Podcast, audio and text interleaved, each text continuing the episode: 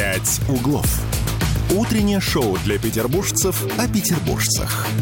Бескультурным тут не место. 9.03, и этот час мы хотим начать с огурцов. Ну почему бы нам не начать с огурцов? Действительно. Тем более они стоят, э, как вот наши коллеги с э, комсомолки отметили, дороже алюминия.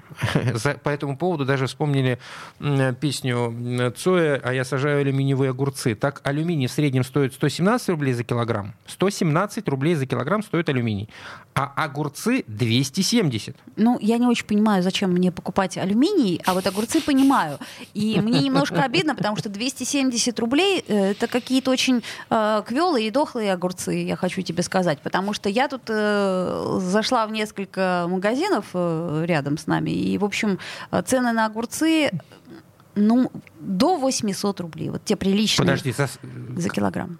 Это ты куда зашла, это прости? такие, я, я тебе потом скажу, чтобы, чтобы не, не реклама, реклама. Да, такие пупырчатые огурчики, такие с цветочком, 800 как рублей корни, килограмм. Корнишончики. Такие корнишончики, да. Я поняла, что обойдемся мы без огурцов. Я правда не понимаю, а что, собственно, произошло? А у нас на связи а, Аня Грень, э, комсомоль, комсомольский наш корреспондент. А, Ань, привет. Аня писала, да, привет. Доброе утро. Статью на комсомолку для, комсомоль, для комсомольской правды по поводу стоимости огурцов. Что там у нас с ними творится? Э, насколько увеличились цены и как это все объясняют? То есть круче, чем яйца огурцы, а? Огурцы стали круче, чем яйца. Вареные. Даже круче, чем курица. Круче, чем вареные яйца, да, безусловно. Самые крутые. Но на самом деле э, где-то в половину огурцы подорожали. Понятное дело, что это и сезонная история отчасти. Э, каждую зиму они дорожают, здесь ничего нового нету. Точно так же, как и помидоры, ну и вообще там большое количество овощей, потому что ну, они просто не растут в это Зимой, время, правильно? да? Да, они растут в теплицах, соответственно. Но э, дело не только в этом. Вот если говорить об аномальном подорожании, то э, его нет. Просто нам бросилось очень сильно в глаза подорожание именно огурцов. Ровно так же, как и тех же яиц, потому что, ну, скажем так, мы их часто покупаем. Вот как мне объяснили экономисты, э, все подорожало, все, все выросло в цене, но вот мы обратили внимание на огурцы в том числе. Поэтому никакой прям аномалии в этом нету. Но они действительно сейчас дорогие, да. Аня, а ты часто покупаешь огурцы? Да, конечно. Но мне кажется, это же участник каждого салата. То есть там же не только огурцы, помидоры, да, наш э, салатик Ну, э, родной. Ну, Куда же без, без огурцов-то в салатике родном? Так, э, главное объяснение – это сезонное подорожание. Правильно я понимаю? Или есть какие-то еще причины? А Если говорить об импортных огурцах, да, которые к нам везут, там, допустим, из Турции, Ирана, вот всех других стран, то, понятное дело, там еще вся вот эта их местная инфляция, логистика, вот отсюда подорожание. Э, А если говорить о наших тепличных огурцах, то обслуживание самих теплиц очень сильно подорожало, потому что, во-первых, у нас холодная зима, и, соответственно, их отапливать надо сильнее, а это опять-таки электричество, газ, э, вот, и все остальные также вот, э, вот эта вот вся их материально-техническая база, она тоже опять-таки требует э, всех там, не знаю, топлива и так далее, и оно тоже подорожало в свою очередь, где-то там тоже, я так понимаю, на четверть, и вот опять-таки это все тоже заложилось в цену этих огурцов. Что-то раздражает меня логичные объяснения. Вот если бы ты сказала, что прилетели вдруг инопланетяне и похитили все наши огурцы. Оля бы успокоилась, сказала, ну, не, ну если инопланетяне, то, то, ну, нормально, господи, ну, переживем мы это дело, все. А, понимаешь, у нее семья очень любит огурцы хрумкать, э, и, и муж, и сын, судя по всему. И морская свинка. Да, еще и морская свинка как, как, до, Вот. до кучи. И вот теперь Оля распереживалась, что зарплаты-то не хватит прокормить все да семейство. уж, огурцы — это наше все.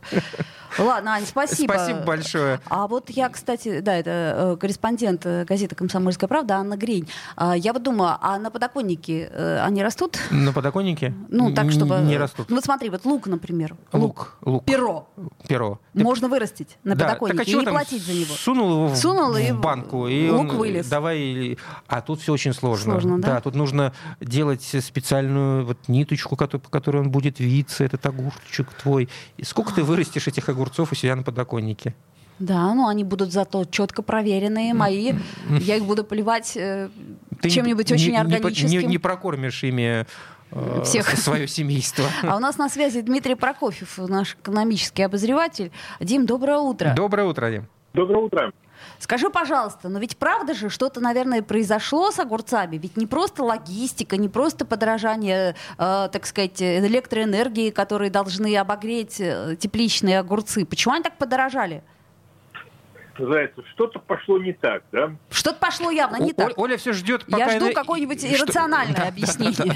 Иначе я не согласна. Самое рациональное объяснение – это э, повышают цены, потому что могут.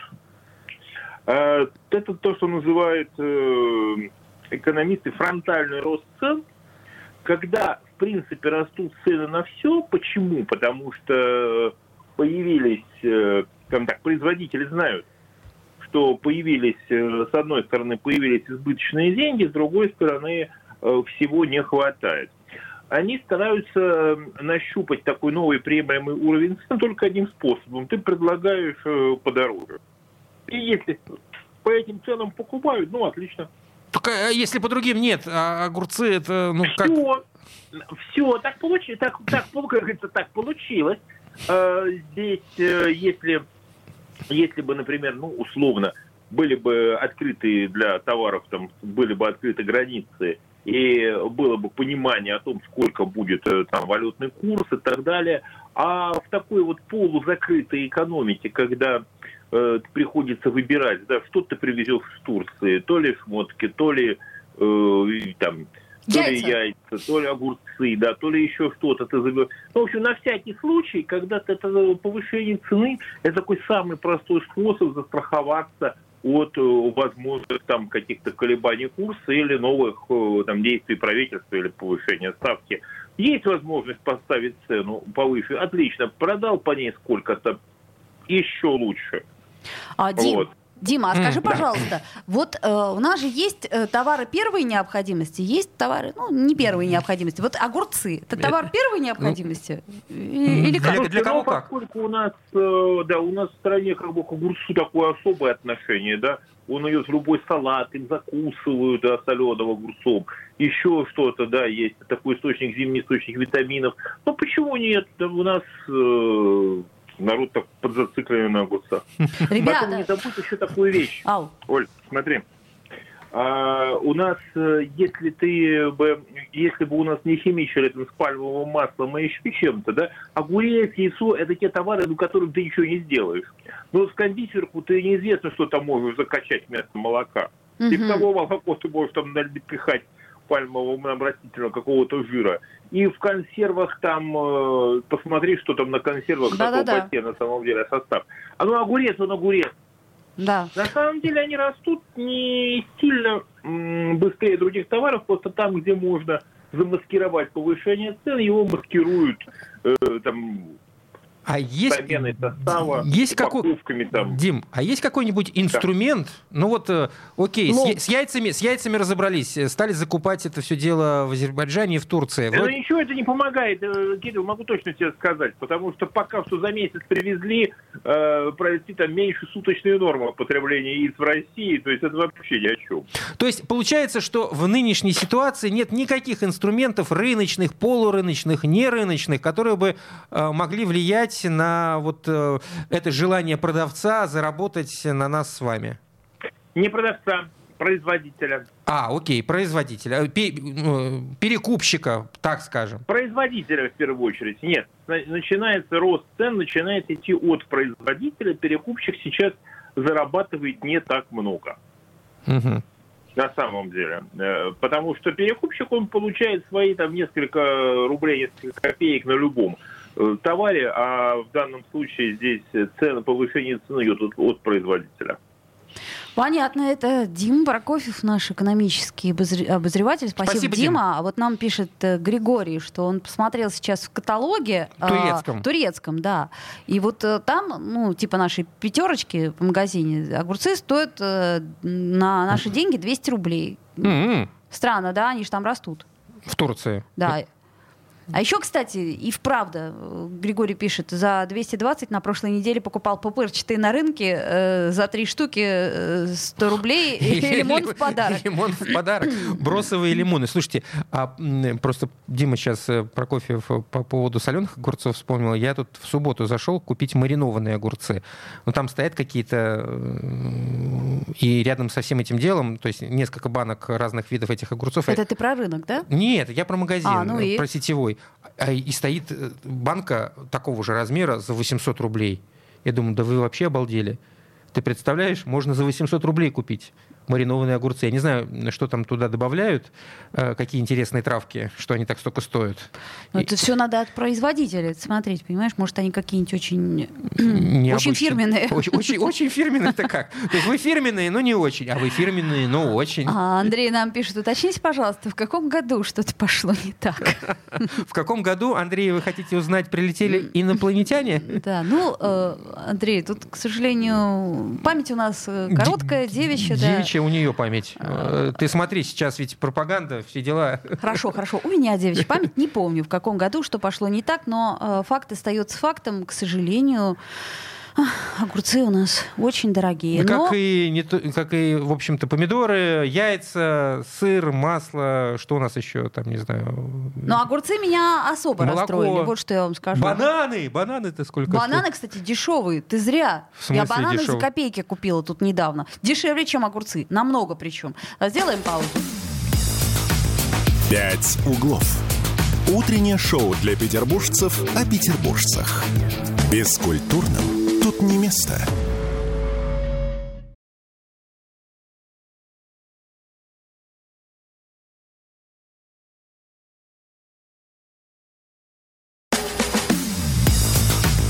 «Пять углов».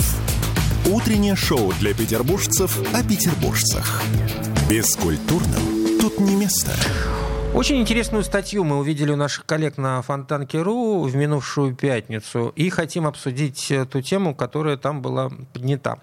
Две сотни пенсионеров МВД в Петербурге оказались под угрозой выселения из некогда служебных квартир. Э, Некоторые прямо сейчас э, судятся с районными администрациями, которым сами же некогда помогали следить за порядком. Участковые. да, больше года назад пенсионеры МВД в Петербурге создали инициативную группу, чтобы вместе бороться за свое право на жилье. У них нет сомнений, что это право у них есть. Все они пришли в органы внутренних дел на закате еще советского режима и в годы становления современной России э, в 80-е, в 90-е, а получали вместе с семьями ключи от квартир уже в начале нулевых по действующему на тот момент законодательству. Как им запомнилось, чиновники районных администраций тогда их заверяли.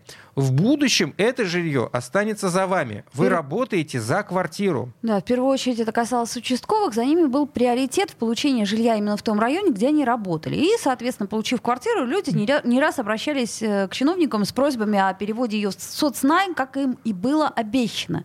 Но, однако, они получили отказ. После ухода на пенсию продолжили жить в своих квартирах, полученных от города в качестве служебных. Но Спустя года за такими, э, за, такие семьи взялись районные администрации. Сначала уведомление о выселении, а потом и суды с требованием покинуть помещение. Ну и для многих это стало неожиданностью. А, Давайте поговорим с депутатом законодательного собрания, э, членом комиссии городского парламента по вопросам правопорядка и законности э, Верой Сергеевой. Вера Владимировна, доброе утро. Доброе утро. Доброе утро. А, э, Вера Владимировна, вам что-то про эту историю известно, вот, о которой пишут наши коллеги? Да, конечно, известно. И ко мне на прием приходили ребята, которые работали ранее участковыми.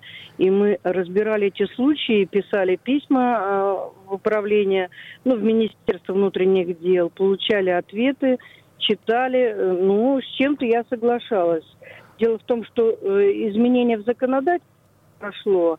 Но в свое время, когда нам давали служебное жилье, а я говорю нам, потому что имею к этому прямое отношение, у меня муж был участковым, и мы получили как раз служебное жилье. Мгм. Вот. А, но э, давали возможность э, его сделать, э, перевести в собственность, приватизировать, и мы этой, этой возможностью в свое время воспользовались. Кто-то, наверное, не воспользовался, а спустя годы э, мы, приходя на службу, участковые инспектора э, заключали договор, да, вот пока ты служишь, у тебя есть служебное жилье. То здесь вот Э, в этом конкретном случае, как я понимаю, да, вы меня подключили к разговору. Я так понимаю, решать надо э, в суде этот э, разбор полетов, потому что ну, социальный кодекс, это кажется 247 ФЗ, он говорит о том, что невозможно выселить, если у человека нет другого жилья, нет возможности, если он отслужил 25 лет в, в правоохранительных органах и так далее. То есть здесь надо все смотреть э, с каждым. Но сейчас, заключая договор, ты понимаешь, что э, на тот период, когда ты служишь, у тебя есть служебное жилье. А, дашь, а дальше уже, собственно, ты должен сдать это жилье, если Ну, смотрите, там нет, все в принципе продумано. Если у тебя нет другого жилья, то э, тебя ставят э, на очередь, то есть тебе помогают. Здесь, здесь все надо разбирать, знаете, каждый... каждый... Случай индивидуален случай отдельно, да, где-то угу. через суд, где-то э, разговаривать с руководством. Но система, да, изменилась. Э, то, что было где-то 25 лет назад, она сейчас не работает. Ребята заключают договор с правоохранительными органами на случай службы. Но если отслужили 25 лет, то по вот 247 ФЗ уже не выселить. Но 25 лет нужно отслужить. Если человек отслужил, конечно, 10 лет увольняется, да, а у него служебное жилье, ну, придется оставить служебное жилье. А, ну... Но есть над чем работать, вносить изменения, но вносить изменения надо не в какой-то конкретный пункт, а там чуть ли не половина закона переписывать. Вы имеете в виду по поводу поддержки э, сотрудников э, МВД этот закон? По поводу, по поводу да, о выделении, о предоставлении служебного жилья. Там надо тогда сразу проговаривать, да, все четко в законе. Угу. Ну, э, мы все говорим о том, что не хватает участковых, и в этой ситуации, конечно, бы хотелось, чтобы людям, которые приходят на службу, участковым, как-то помогало государство, чтобы ну, стимулировать, как минимум, для этого. Вы знаете, я как человек, отслуживший в органах внутренних дел 27 лет, я хочу сказать, что система, которая была при Советском Союзе, она была правильная. Потому что ребятки приходили после армии, приходили служить. У них было общежитие, они получали жилье. Да, приезжали иногородние. Сейчас это практически невозможно. У нас берут только санкт-петербуржцев. Почему? Что уже априори ну вот, вот так вот у нас берут санкт-петербуржцев. Угу.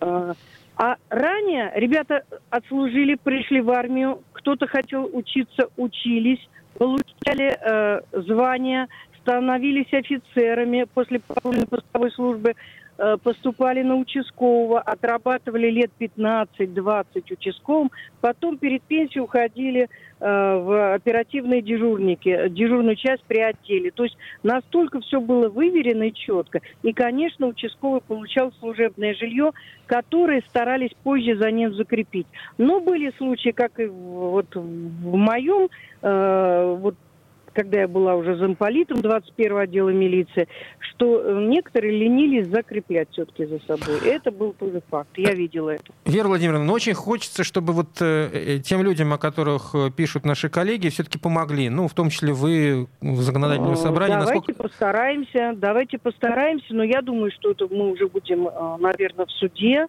им помогать. Давайте постараемся. Угу. Я готова встретиться, проговорить, принять, выслушать. Ну что ж, спасибо, спасибо большое. большое. Это Вера Сергеева, депутат законодательного собрания. Ну вот тут вот, э, Александр Жененков как раз сказал, что рабочая группа рекомендовала местному управлению МВД, жилищному комитету и районным администрациям индивидуально работать с каждой семьей, которая оказалась в трудной ситуации. Э, и по его сведениям, с подобными проблемами, кстати, сталкиваются не только бывшие сотрудники МВД и их близкие, но и пенсионеры других силовых mm-hmm. структур. И сейчас в ЗАГСе прорабатывают варианты новых законодательных законодательных актов, которые могли бы гарантировать этим людям поддержку, но готового решения пока нет. Вообще ситуация какая-то абсурдная. Я просто не представляю себе, как это возможно. Ну, нет, как это возможно, я себе Нет, очень на- на- хорошо на- представляю. Ну, про- просто таких ситуаций, как мне кажется, быть просто ну, не должно быть. Ну, смотрите, главные аргументы районных администраций, которые сейчас э, пытаются выселить этих э, пенсионеров, современный жилищный кодекс не предполагает особых условий для пенсионеров МВД. Хотя, вот как э, сказал нам сейчас депутат, все-таки есть эти некие особые... Ну, неважно. Так, Были. да. жили- Были на тот момент времени, когда Но если они... человек отслужил 25 лет, то и сейчас его жи- жилье, жилье за ним остается. Жилье выделяется как э, служебное, а срок службы давно вышел. Э, это еще за одно заявление администрации районной. Э, По 247 федеральному закону о социальных гарантиях сотрудникам органов внутренних дел, о которых, э, собственно, сейчас и говорилось, предполагает невозможность выселения из служебного жилья только тех, кто проработал в МВД больше 25 лет, не имеет другой недвижимости и не имеет родственников с недвижимостью. Вот. Ну вот тут О есть чем, нюанс. да, Например, один из э, людей, который обратился, служил в органах, насколько я понимаю, 21 год. То есть не хватило. Не там. дослужил 4 года. Да. Отслужившие в органах не являются нуждающимися людьми по умолчанию. Всех социально незащищенных ставят в специальную очередь на жилье. А, Безусловно, не являются. Я здесь полностью согласен с формулировкой господ из районной администрации, но а, как я понимаю, здесь речь идет все-таки о том, что люди, когда приходили служить вот в нулевые, в де- в конце 90-х, Им обещали. им обещали. да. Закон потом поменялся. Да, есть некое вот э, несоответствие того, что было сказано, Ну, то есть, по идее, и если, то, что у, появилось на самом деле. если у них нет сейчас другого жилья, да, то их не имеют права выселить. Я правильно поняла Веру Сергееву? Да. А, ну, будем надеяться, что это так. И, Э, Ну, э, сами же бывшие, кстати, милиционеры ориентируются на судебное решение в Красногвардейском районе в марте 22 года, два года назад. Местный суд постановил сохранить право пользования служебной квартирой за пенсионеркой МВД, которая отслужила в органах больше 22 лет, с последующим заключением договора социального найма. Но это, Мгм. видимо, некий компромисс получается. То есть жилье остается не за ней, это Мгм. социальный найм. соцнайм. Но, насколько я понимаю, э, именно об этом и говорит Александр Жененков, что с каждой семьей, в данном случае их порядка 200, да, Мгм. будут работать отдельно и, ну, судя по всему, искать какие-то компромиссы. Хотя хотелось бы, чтобы законодательство было единым для всех и чтобы оно э, всех защищало. И учитывала подобные вещи, у школе мы живем э, вот э, во времена, когда много всяких разных изменений, э, люди все-таки работали на, во-первых, на, на страну, на государство, во-вторых, э, принимали ну, участие в, в жизни, в нашей с вами жизни непосредственно. Потом Ну, я не уч- понимаю, Участковые это, конечно, А подожди, а за- важная закон имеет обратную силу? Если ты на момент того, э, как ты э, устраивался в органы, э, подписывал определенные документы, Ну, э, если бы были такие документы, где было сказано, на основании такого-то закона вам выделяется такое-то жилье, которое будет оставлено за вами, наверное, это как-то будет, будет учитываться в суде. Но я очень надеюсь, что данную проблему наши городские власти все-таки смогут решить э, и на законодательном уровне, и на исполнительном. пусть даже в ручном режиме, индивидуально с каждой семьей. Сделаем паузу, пять минут, вернемся. «Пять углов». Утреннее шоу для петербуржцев о петербуржцах. Бескультурным тут не место.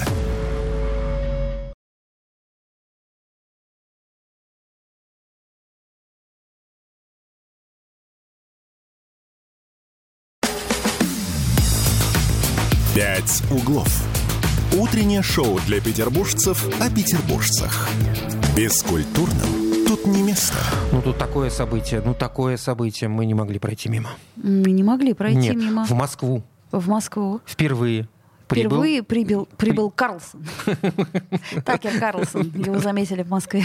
очень э, упитанный и весьма воспитанный мужчина. самом раз- зна- да, сам- сам- знаменитый в России американский журналист Такер э, Карлсон, как передает теле- телеграм-канал Маш.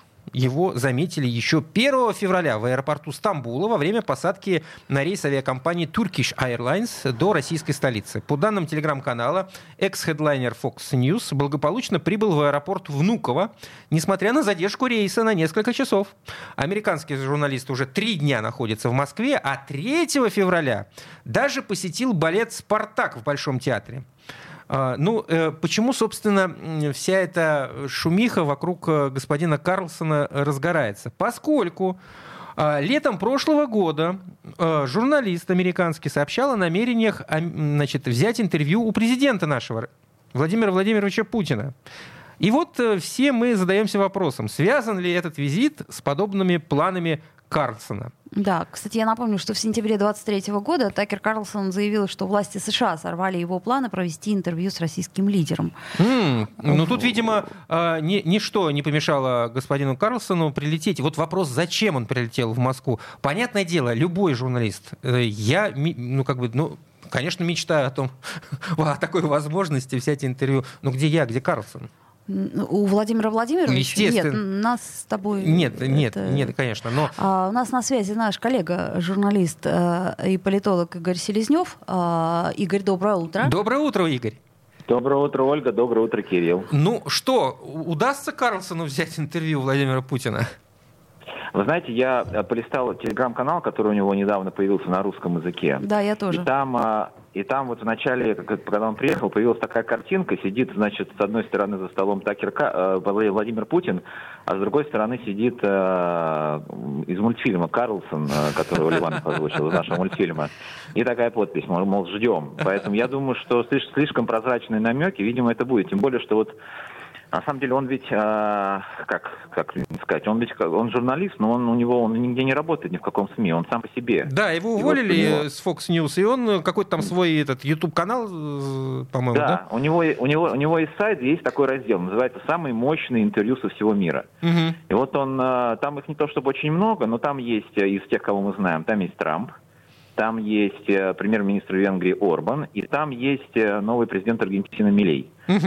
Вот, э, поэтому, в общем-то, логично, что вот он ездит по миру и берет интервью у э, известных политиков. Поэтому, ну, видимо, да. Видимо, ну, ну не за балетом да. он же, наверное, приехал Ну, Москву, кон- да? конечно же, не за балетом, это уж факт. Но тут э, очень важный нюанс. Э, значит, здесь э, речь идет о президенте Российской Федерации, да, к которому не подойдешь так, можно я у вас интервью возьму? Э, здесь все-таки выверенная политика администрации нашего президента, которые, ну, наверное, я предполагаю, да, думают, это будет нужно, это будет полезно, э, нам это нужно вообще давать подобное интервью. Зачем Владимиру Путину в данной конкретной ситуации давать интервью вот этому журналисту? Э, хороший вопрос, Кирилл. Вот я хочу обратить внимание на то, что в Америке, э, в Соединенных Штатах, хоть избирательная кампания началась уже, там предварительный выбор, но до кульминации там далеко еще. Она будет в конце года. А, поэтому даже если там есть какие-то зачатки политического кризиса, они только развиваются. А с другой стороны, а, у нас выборы как раз поближе. Да-да-да. Поэтому, поэтому вот время, время, если действительно будет интервью, он приехал и возьмет, время, когда это происходит, оно действительно необычно. То есть оно больше привязано скорее к нашему событию, чем к, к их событию, потому что до их кульминации еще далеко. Вот. Но, а, понимаете, э, э, вообще современная тенденция такая. Даже если вы взяли большое интервью известного человека, а, если вы это сделали, то э, если у вас получится, не выкладывайте его целиком. А, а выкладывать его частями, чтобы как можно больше в информационном фоне, дольше, несколько дней, там, не знаю, неделю держалась эта тема. Но есть, конечно, недостатки у этого, потому что э, события так быстро меняются, что сегодняшнее интервью завтра uh-huh. может устареть очень сильно.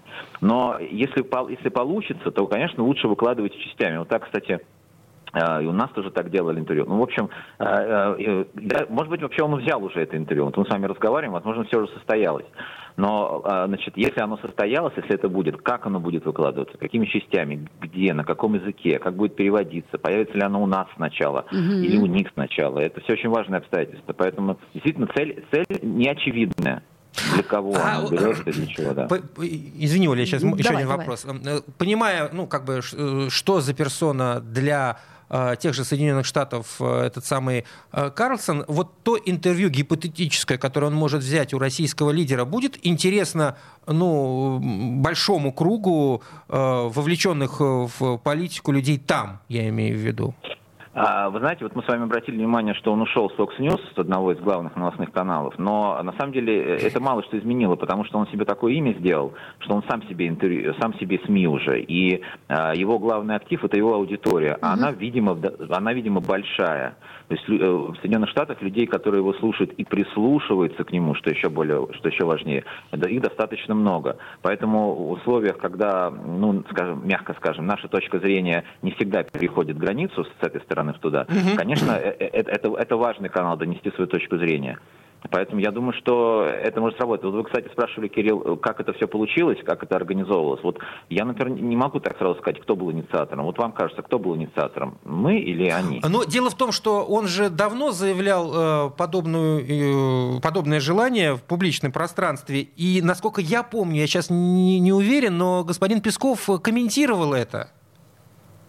Э, это а, желание. Было такое, да. Да, и он как раз он как раз говорил, что ему помешали это сделать, кажется, летом mm-hmm. или в начале осени, ему помешали, мол, это сделать э, спецслужбы американские.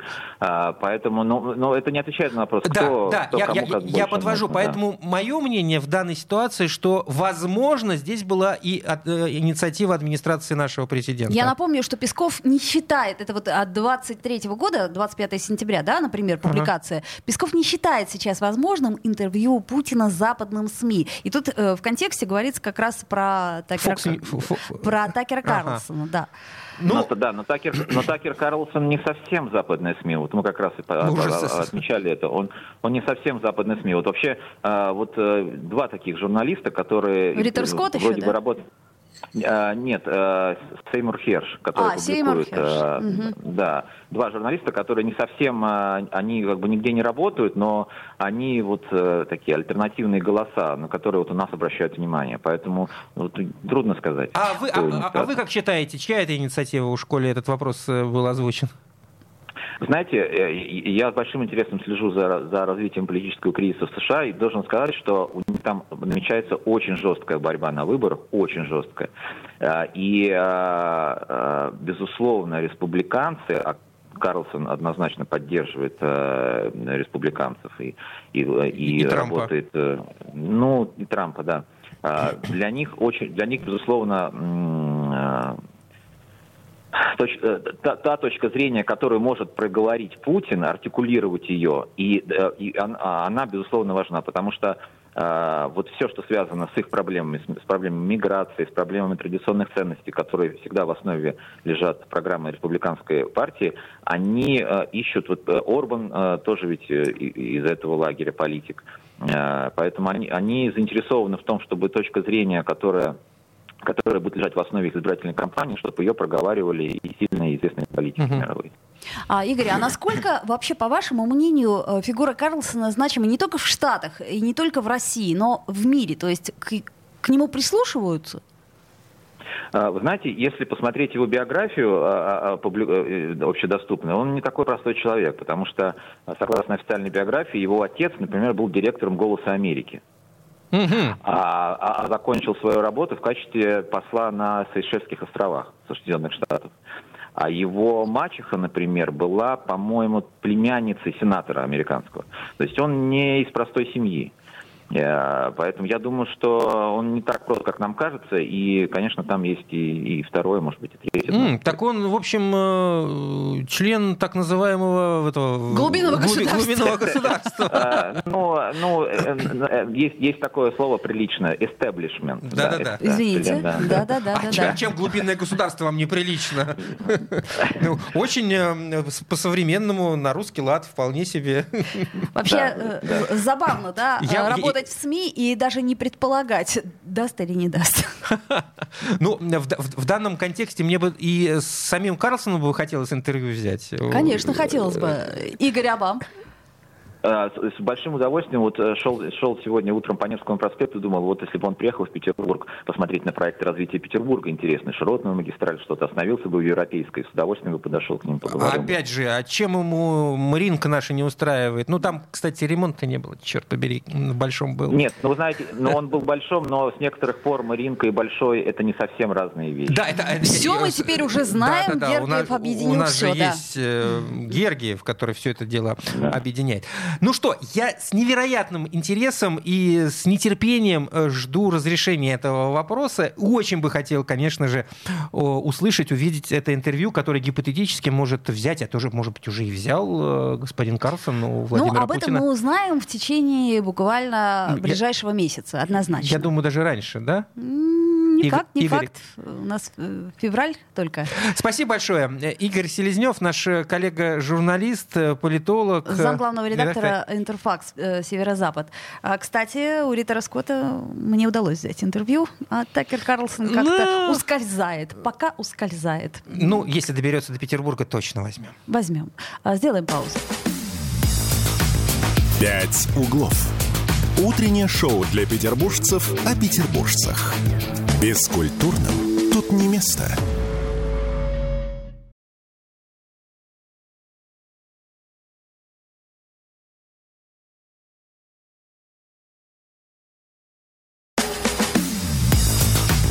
«Пять углов». Утреннее шоу для петербуржцев о петербуржцах. Бескультурным тут не место. А у нас осталось еще пару тем. Да, но в которым- продолжении темы Да. я хочу вот... э, С тут, э, Карлсоном? Да, с Карлсоном. Григорий нам пишет, что Трамп не исключил, что Карлсон будет вице-президентом. Действительно так.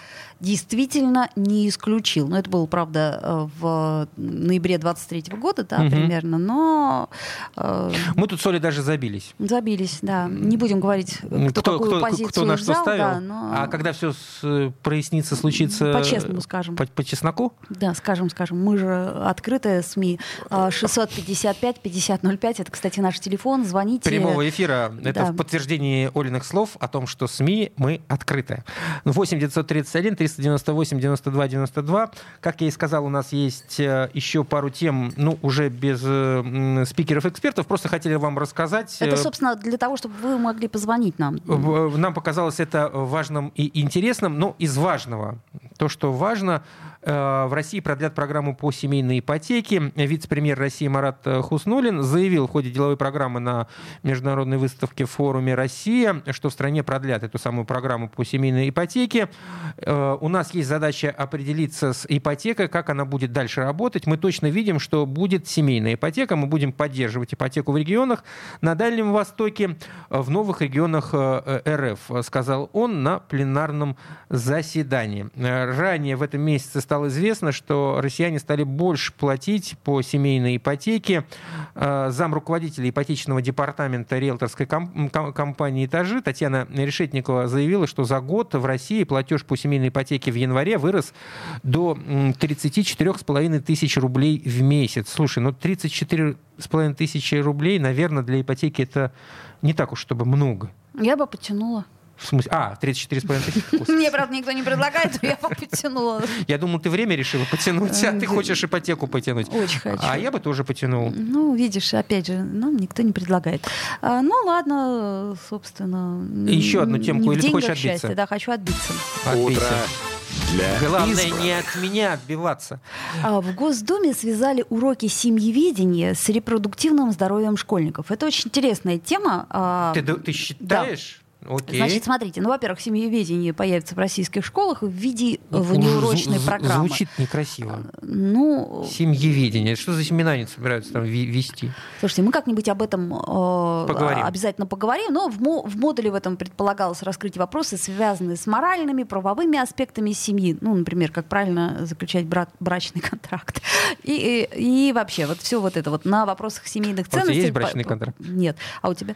У меня тоже нет. Ну, А. Потому как у нас не было было семьеведения. Не было семьеведения. Значит, смотрите, тут еще, тут самое главное, это про здоровье тут в данном случае. Значит, депар, э, директор департамента медицинской помощи детям службы родовспоможения и общественного здоровья Минздрава Елена Шишко напомнила, что цель государства — это народосбережение, повышение рождаемости. Ну, сейчас, по-моему, каждый первый об этом говорит, это все понятно. Значит, э, семьеведение, по ее словам, должно быть направлено на формирование здорового общества, нетерпимости к бездетности, и популяризацию многодетных семей. Хорошая пауза. А Шишко отметила, что сейчас есть 88 центров охраны и репродуктивного здоровья подростков. Значит так, еще цитата, это важно. А у нас от, организовано 1022 кабинета для подростков, связанных с репродуктивным здоровьем. Работа, которая строится с нашим подрастающим поколением, направлена на раннее выявление заболевания посредством профилактических медосмотров. Это касается, э, значит, э, детей э, ну, школьников от 15 до 17 лет. Угу. То есть как раз вот Шишко добавила, что в этой возрастной группе осмотры проводятся прицельно для последующего формирования их осознанного и современного родительства. Значит, с чем это связано? Напомнила она, что в 90-е годы в России был высочайший уровень абортов, в том числе среди подростков. И тогда было принято решение о широкой кампании в школах по половому воспитанию, к которой были привлечены врачи. Что-то я не помню этой истории. Ну, ну ладно. все, я закопался уже в этой информации по самой никуда, правда. Значит, э, будут э, на ранних стадиях Самое главное, что в семьеведении появится в российских школах в виде внеурочной программы и дополнительного образования. Это не самое главное. Самое главное, что будут очень внимательно обследовать подростков. Обследовать? Да на э, предмет их репродуктивного здоровья. Вот что самое главное. А семьеведение, ну, это такая гуманитарная история, надо будет потом поподробнее выяснить, что, что же имеется в виду. Обследовать подростков. Ну, смотри, выявление каких-то там да я поним... Нет, да я понимаю, я не совсем я дурак, тут... но я пытаюсь э, понять, как я к этому отношусь. Ладно, бог с ним. Ну, нам же надо как-то повышать демографию. Меня особенно э, тут э, мысль э, поразила про э, как там оно, нетерпимость к бездетности. Ну да, я заметил твою нетерпимость бездетности, да. паузу театральную. А, интересно, а вот э, если с репродуктивным здоровьем у ребенка так себе, э, его тоже будут презирать за бездетность в будущем? Ну ладно. Это все-таки еще так, не комс- сейчас. Комсомольская правда, газета у Ты нас... точно думаешь, что мы это хотим? В руках. Э, да. Значит, в любом киоске «Союз печати» вы можете приобрести свежий номер э, комсомолки. Так, ладно, тогда начнем с э, того, что на обложке у нас. «Дело мастера боится». Это вот у нас наш московский коллега Егор Арефьев. Он у нас сделал обзор, насколько я понимаю. Всех а, фильмов «Мастер и Маргарита», которые выходили на наши экраны, начиная Советского Союза, так? Ну, судя по всему, да. То есть, э, не, не, не дает покоя этот фильм новый. Слушай, по-моему, нам надо тоже о нем поговорить как-нибудь и пригласить, сперва... например, Михаила Трофименкова и обсудить. С э, большим удовольствием. Да, Тем, давай но, но для это. этого, ну, для начала нам нужно с тобой нужно самим посмотреть смотреть. этот фильм, да, потому как э, говорить непредметно, обсуждая какое-то кино, как-то не, это, не камильфо. Эм, значит, что еще интересно? Воздушное такси не тормози. В России собираются возродить малую авиацию. Крутая штука штука. Это мне бабушка в свое время рассказывала, что вертолеты были раньше, и они возили как такси. Это было так здорово и так интересно. Да, между небольшими да. Э, городами Я на за. небольшие расстояния у нас в Советском Союзе, ну, у нас, да, у нас в Советском Союзе ну, летала малая авиация, очень активно это было распространено, тем более, что эти маленькие самолетики могли садиться на совершенно такие э, простенькие э, аэродромы, и это было очень и очень удобно. Но вообще весь этот сырбор разговоры, и эти разговоры начались после того, как э, в горах Афганистана разбился небольшой легкомоторный самолет, который перевозил э, россиян которые, кстати, погибли, к большому нашему сожалению. Что странно, что погибли только они. Ну ладно, да, это отдельная да, летчики, история. Летчики и медперсонал вы, выжил. Да. А, что еще у нас есть? На второй полосе очень симпатичная публикация которая... про Владимира Владимировича Путина, который э, приехал в Тулу э, с плюшевым медведем, вот, подарил э, плюшевого медведя дочери врача э, онкологического диспансера. Она не растерялась и подарила президенту зайца, тоже плюшевого. Прикольно. На победу. Был Разошлись нее, довольны и друг был, другом. Был у нее в загашнике заяц, она тут же его вручила президенту. Очень mm. правильно. Так, эм, что тут интересного? Э, вопрос дня. Какой ваш любимый русский деликатес? Э, это почему такой вопрос-то возник? Э, потому как неожиданно наш рынок оказался заполнен импортной черной икрой И Да? мы все побежали ее покупать? Я, Вы в курсах? Не сколько- вы- заметила. Вы, в курсах, сколько она стоит? я не заметила, что наш рынок пе- переполнен черной икрой. Ну ладно. Видимо, кого-то огурцы волнуют, а кому-то, кого-то черная икра. Ты Да, понимаешь? вот, например, Вадим, о, в- Вадим, ты, ты кто? Я Вадим. Вадим Дымов, бизнесмен, ответил, что его любимый русский деликатес хрен с рябчиками. Хрен с рябчиками. Ну да, Ну, это действительно. я просто... Новый склад Валберис откроется 5 февраля. Мы очень рады. Да? Он появится на Московском шоссе. Как, 5 февраля? То бишь сегодня, что ли? Ура! Наконец-то. Это как-то он так быстро откроется. Он уже открылся, наверное. А, Кто-то у них там перерезали. волшебной палочкой умеет пользоваться. У тебя есть волшебная палочка? Какая-то загадочная история все-таки, до конца мной не понятая. А, смотри, э, мне кажется, интересная тема. Уютное гнездышко по неуютной цене. Семейное жилье в Петербурге резко подорожало. А, съемное, пардон, съемное жилье в Петербурге резко подорожало. Да, вот э, очень много я видел сообщений с разными выкладками, с разными цифрами, сколько сейчас стоит снять жилье, и действительно какие-то безумные цифры. А, там а- однушка или какая-нибудь студия за 35 тысяч э, Слушайте, ну, где-нибудь в, в да, Тиму-Таракане. у нас был просто резкий спад э, в Стоимости 22 году. У нас просто вот резко э, подешевела аренда, а потом она опять обратно вернулась и сейчас вроде как подорожала. А, Мгм. Что еще у нас? Еще не- неожиданно вдруг на 11 полосе наша Анна Грень э, поговорила с таксидермистом, кто и зачем делает чучело домашних То есть питомцев. А- Анна Грин не только про огурцы пишет. Не только про огурцы, но еще Ну, и про как- я, чучело. я- я видел эту публикацию на сайте, что-то как-то так даже неприятно стало. Ну, я не очень люблю все это Мгм. дело.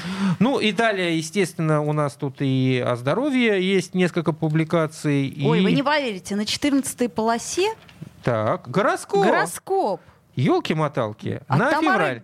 Глобы, да. Мы уже его тут почитали с Кириллом. М, А, Я ничего не понял.